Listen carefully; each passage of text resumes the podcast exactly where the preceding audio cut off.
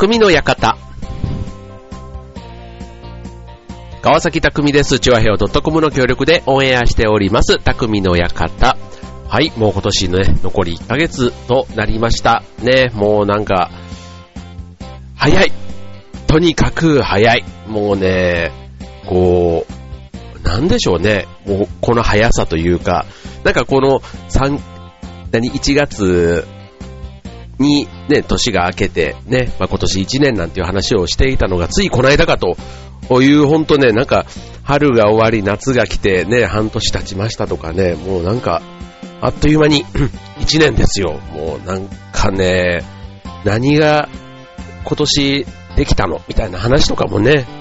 ありますけども、でもまあ、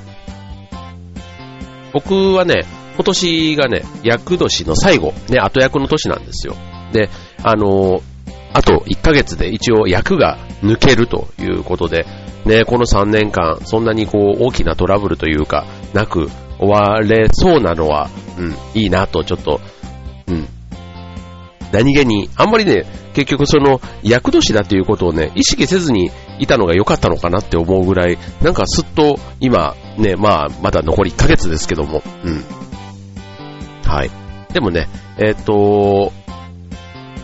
そんな、こんなで、はい。まあ、年末らしい年末にこれからなるのかななんていうふうにも思っているんですけども、はい。えっ、ー、と、まあ、ね、世の中クリスマスということで、まあ、昔のクリス、ね、僕らが20代の時のクリスマスといえばね、もう、あの、もう一生懸命男も女もね、相手を探して、なんとか一人ぼっちは避けたいと、ばかりに、あとはもう、予定がね、なくてもあると言って、こう、なんか友達からの誘いもね、こんな無理してとかって言われながら、あの、誰かがこうね、見栄を張りながら、うん、その一人ぼっちを避けていたみたいな、そういうイメージがクリスマスありますけど、まあ、最近はね、クリスマスもなんか友達同士で過ごすとか、うん、なんかその恋人同士でね、えー、クリスマスイブ、クリスマスを過ごすなんていうのも、もう別にそれだけじゃないみたいな。うん。まあその日は逆に、あの、家でゆっくりしてるなんていうのもね、最近の若者のスタイルということで、まあね、まあ時代というか、こう、まあ、当時と比べればね、こう携帯が普及したりだとか、そのコミュニケーションの仕方もね、随分変わってきた中では、まあ、その日に、ね、どうしてもっていうね、あの、ことではないのかもしれませんが、はい。ということで、まあ世の中のね、恋人たちは、まあ幸せなクリスマスをね、過ごしていただければと思いますけども、ね、今日はね、えっ、ー、と、そんなね、えー、まあ、僕がね、その世代の話をあんまりくどくとしてもしょうがないかなと思ったので、えー、今日はね、えー、夫婦仲みたいな話でね、ちょっとね、いきなり、いきなり、いきなり、なんかあの、午前中の情報番組にありそうな、なのか、えー、2時3時ぐらいの、えー、奥様が見そうな番組にありそうなテーマのような話なんですけども、はい。まあ、えっと、まあ、僕もね、まあ、おかげさまでというか、えー、先日、先週だ、先週、結婚15年目に、入りまして、丸14年が終わってね、15年目ということで、まあ、まあまあ、なんか、な、何婚式とかあるのかどうかわかりませんけどね。うん、まあ、なんか節目としてはね、この1年がもし無事ね、何事もなく過ごせれば丸15年ということで、はい、いう年だということでね、まあそんなね、えー、夫婦仲、まあ、特にね、うちがね、おしどり夫婦かとか言われるとそういう風には、ね、言われたことは一回もないんですけども、まあまあでも平和にね、えー、14年間来たような気もしますので、はい。まあね、ちょっとうちの話もちょっと、ま、終わり混ぜながらなんですけども、あの、世の中にね、いうその夫婦仲、ね、特にあの、良い話の方ね、うん、えっ、ー、と、夫婦仲を良くする、ね、そんなエピソード、ね、あの、みんなね、どんな工夫を、ね、やっぱりこれね、あの、自然になるもんじゃなくて、お互いのね、まあ、努力というか、歩み寄りというか、うん、そういうところが大事なようですね。はい。ちょっとそんなの今日、いくつかご紹介したいと思います。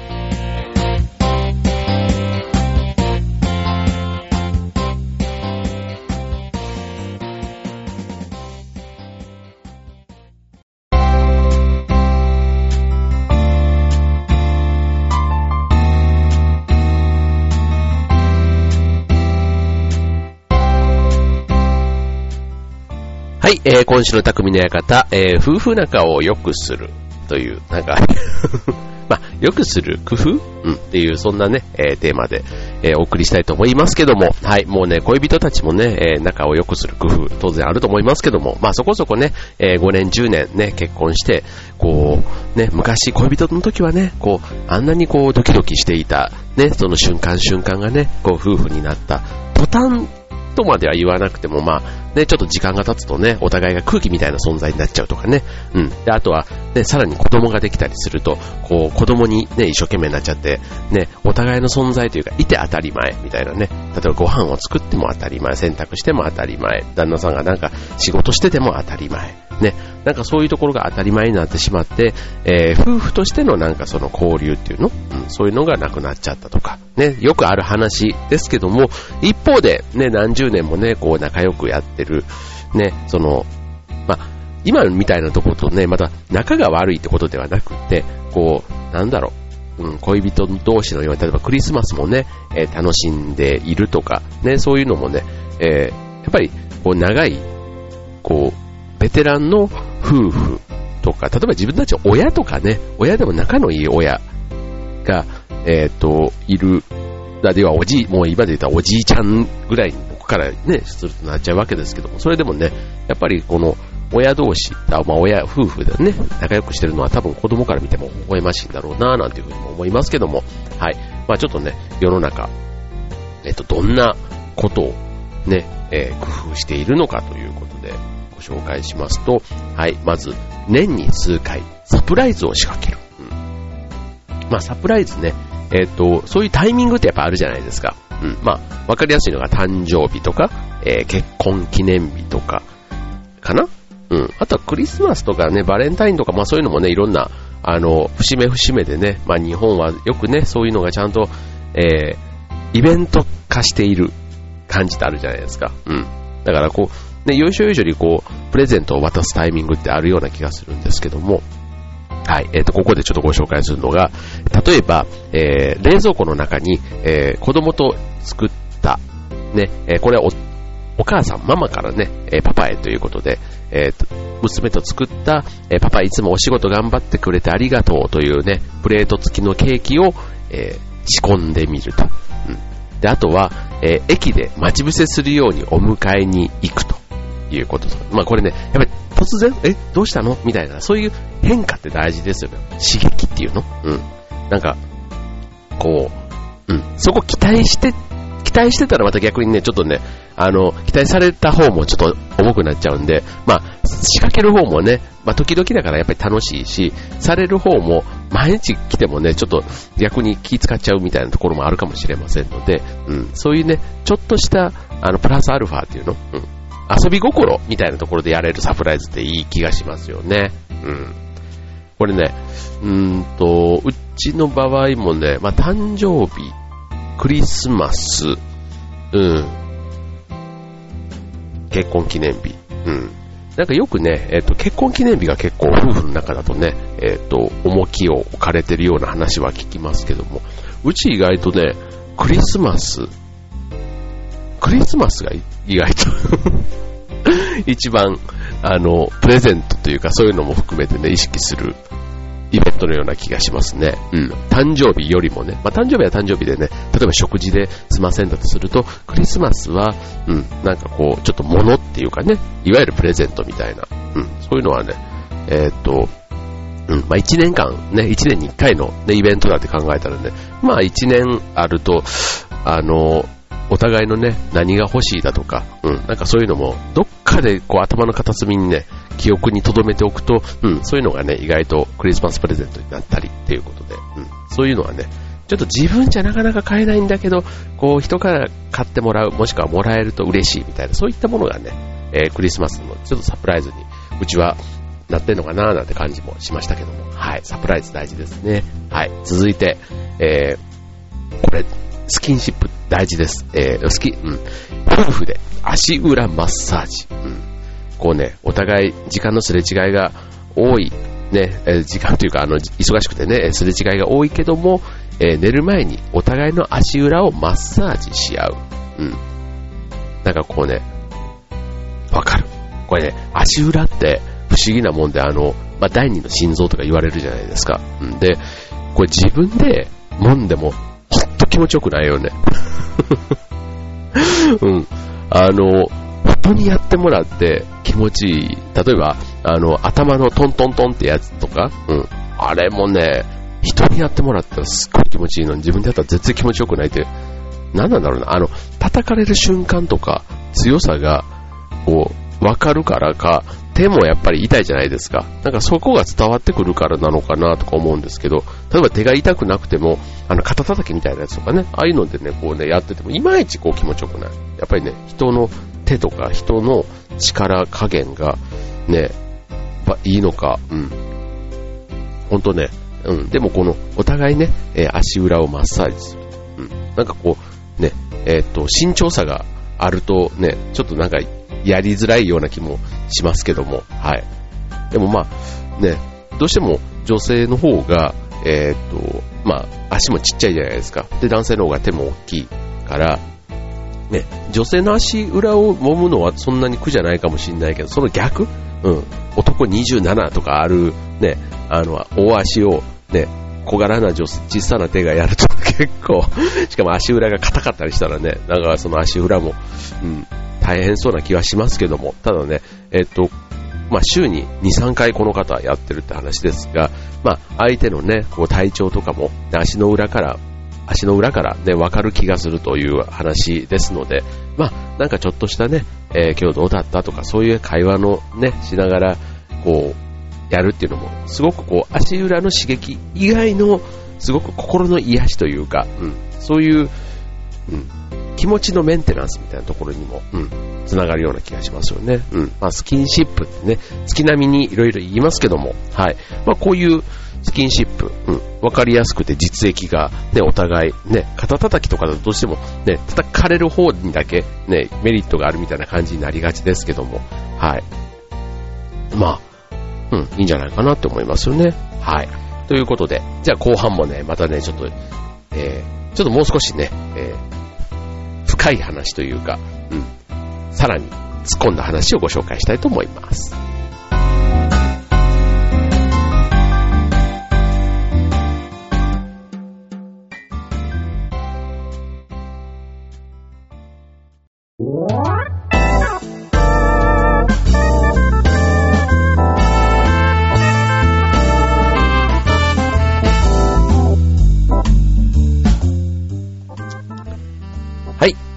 えー、今週の匠の館、夫婦仲を良くする方法ということでね。はい、続いて、えー、どんどん行きましょうか。あと、笑いを提供する。ね、笑いね、大事ですよね。やっぱりね、お互いね、腹の、えー、中から、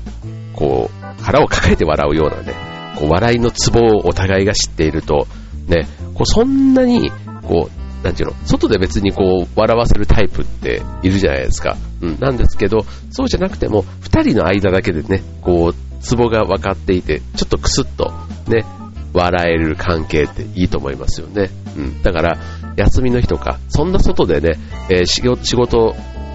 場、ね、職場とかではそんなにこう、コミュニケーション上手に、こう、みんなを笑いに巻き込んでとか、そういうのはね、なかなか、こう日本人結構苦手な人多いと思うんですけども、うん、まあ、そうじゃなくてもね、お互い夫婦の間だけではね、相手が好きな話題とか、ね、そういうことでこう、笑ってみるっていうのはすごくいいなと思いますよね。結構笑いはね、えっと、何でしたっけ？ナチュラルキラー細胞？うん。それをね、えー、体の中に増幅させて、このナチュラルキラー細胞って、あの、癌細胞とかもね、あの、やっつけちゃうっていうね、そういうね、免疫細胞らしいんですね。うん、これね、笑うことによって、体のそういうのが増幅されて、その細胞が増えるということなんで、そう、笑いって、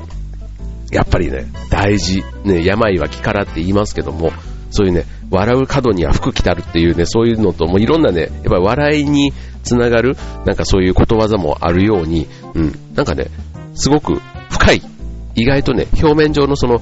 楽しかったっていうことだけじゃなくて、すごく体にもね、きっといい影響というか、ね、それがね、持続的というか継続していると、うん、そういう意味では、お互いのコミュニケーション、絆を深める、そういうことには間違いなく繋がっているんだろうなと思いますよね。はい。で、続いて、えー、これもね、いい話で、疑問を感じて、感じても味方でいると。うん。例えば、えっ、と、相手が、なんかこう、愚痴とかをね、言った時に、違うという思うっていう意見をしちゃうのを以前はしていたけども、あの、最近では、それも含めてあなたが正しいと。うん。まあ、要は、えっ、ー、と、その人の立場になってあげる。うん。例えばあなたが正しいとか、うん、その相手の愚痴を言ってたらひどいやつだねとか、うん。だから、要は相手の、えー、味方になる発言をすることにしたと。うん。だから、えっ、ー、と、そこもね、またね、いいなと思うのが、まあ、子供じゃないから結局そこを正論というか、ね、自分はそうじゃないと思うって言って、ね、えっ、ー、と、言わなくても、本当は、その相手も分かってる、何が悪かったかっていうのが分かっているから、うん、それをね、えー、っと、その周りの人が言うようにあなたが間違ってるみたいな正論を言うよりは、うん、せめてね、えー、っと、お互いパートナーからは、うん、自分の味方で、パートナーは自分の味方でいてくれるって、どんな時でもっていう風にした方が安心感がある。うん。だから、さっきみたいなね、愚痴みたいなことも含めて、ね、会話が増える。うん。だから、前はね、こういう愚痴をこぼした時にこうやって、また言われて凹んじゃったなってなると、次からそういう愚痴を言わなくなるじゃないですか。うん。そう、これね、僕ね、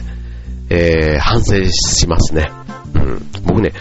うちかみさんはね、結構このタイプなんですよ。僕がなんかこ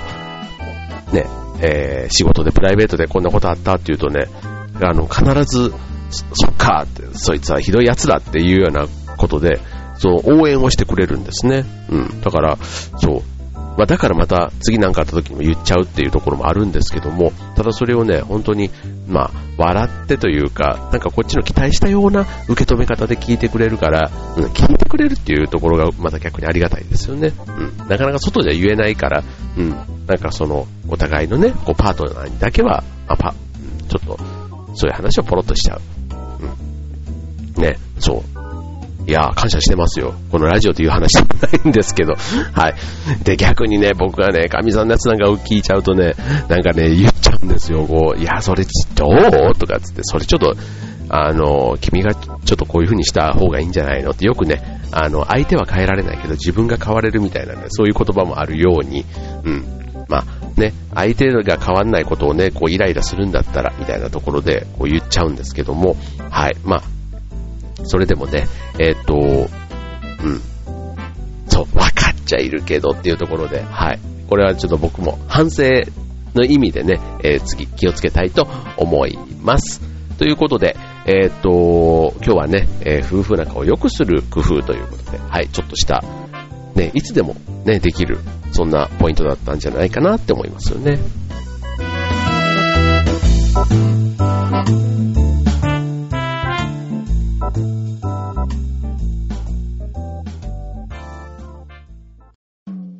は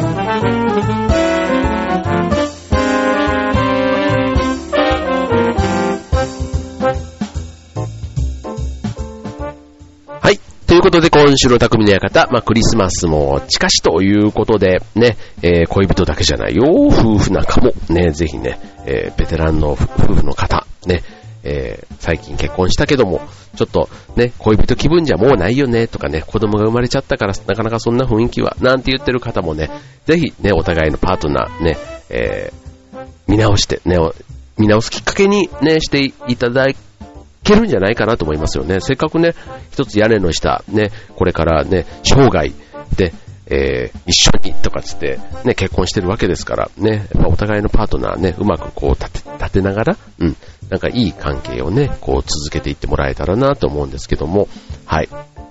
えっと、あとね、じゃあ最後、ね、えー、もう一つご紹介しますと、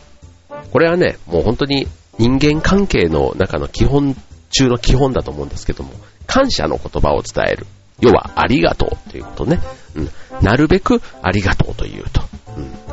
例えば、うん。何もなくても、ね、今日一日が終わる時に、ね、いつもどうもありがとうみたいなね、ことも言えるようになると、ちょっとこれね、大人な感じがしますよね。うん。若い時だと何がとかね、あの、なんか何もないのに逆にね、ありがとうありがとう言われてるとなんか ちょっとそこに対してのね、なんかこう、軽減というか、あの、勘ぐったりしたくなるとこですけども、まあ、ただね、やっぱり一日ね、こう、普通に生活していても、何かしら、ね、これた、あの、自分のためだけじゃないじゃないですか。ね、一緒に住んでるとね、さっきの掃除とか洗濯でもそうだし、うん、何かしらありますよ。お互いのために。ね、例えば旦那さんが仕事行って帰ってくるだけでも、ね、もうそれだけで十分、今日もお疲れ様ありがとうって話だろうし、ね、朝ごはん、ね、夕飯作ってくれてました。もうそれだけでもね、えー、いつもどうもありがとうっていう話で、まあそういうことをね、えー、口に出す。ね、心の中で思ってても、うん、なんか、まあ、ょっとしたね、ありがとうっていうぐらいのとこだから言える話だし、そういう言葉だからこそ、うん、ちょっとこまめに投げかけてみる。ね、こう、やっぱり気にかけてくれているっていう感じって大事かなって思いますよね。うん。だから言われた方も、いやいや、こちらこそぐらいのね、返しができると、うん。まあ、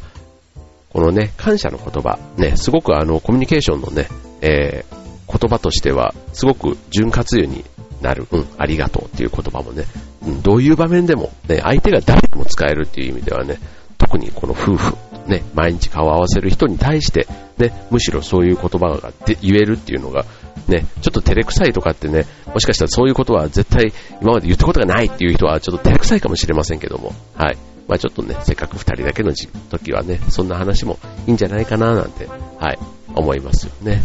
はい、ということでね、えー、っと、ね、年末ということで、僕もね、えっ、と、正月、年明けてからですけども、えっ、と、実家のある大阪に帰省の予定があって、ね、新幹線の券なんかもね、えー、予約というか取り始めて、ね、えー、るわけですけども、はい、もう、あの、年末年始、ね、ちょっと大阪も今、すごくね、関西、ちょっと、勢いがあってですね、えっ、と、なんだ、2014年とかも、えっ、と、最近の話で言えば、えー、まあ、ハリ、えっと、ハリーポッターだ。あの、USJ に、ね、ハリーポッターのエリアがオープンするだとか、あと、えっと、何？アベノハルカスっていうね、えっと、ランドマークタワーよりさらに高い300メーターぐらいあるのかな？うん、なんかそんなのがね、えー、大阪の天王寺にオープンしたり、ね、あと、もう一つこれね、1月に僕行く予定があるんですけども、大阪城に、えー、最近流行りのあのプロジェクションマッピング、えっ、ー、と、あの東京駅とかにこう映すあの映像のやつ、あれがね、大阪城に映し出されるっていうのがね、えっ、と、この12月から2月までやってるんですけども、はい。まあちょっとね、1月、えー、これハウステンボスとのコラボっていうこともあって、僕ハウステンボスなんです去年見に行ったんですけど、うん、なかなかね、迫力があって、うん、新しい、ね、あのエンターテイメントだなっていうふうに思うんですけど、はい。まあちょっとね、イルミネーションを最近あの、家族がハマっておりまして、ちょっとあの、今月来月で光系のね、ちょっと冬のそういうのをね、しっぽり楽しめるようなイベントにちょっとちょこちょこ顔を出してみたいなっていうふうに思っていますけども、はい。まあそんなね、えー、ちょっと、イベント。ね、イルミネーション最近ね、すごくね、クリスマス時期、とても綺麗なんで、そのところにね、ちょこっと、えー、夫婦で出かけてみるのも良いんじゃないかなと思いますね。はい、ということで今週の匠の方、ここまで。バイバーイ。Bye.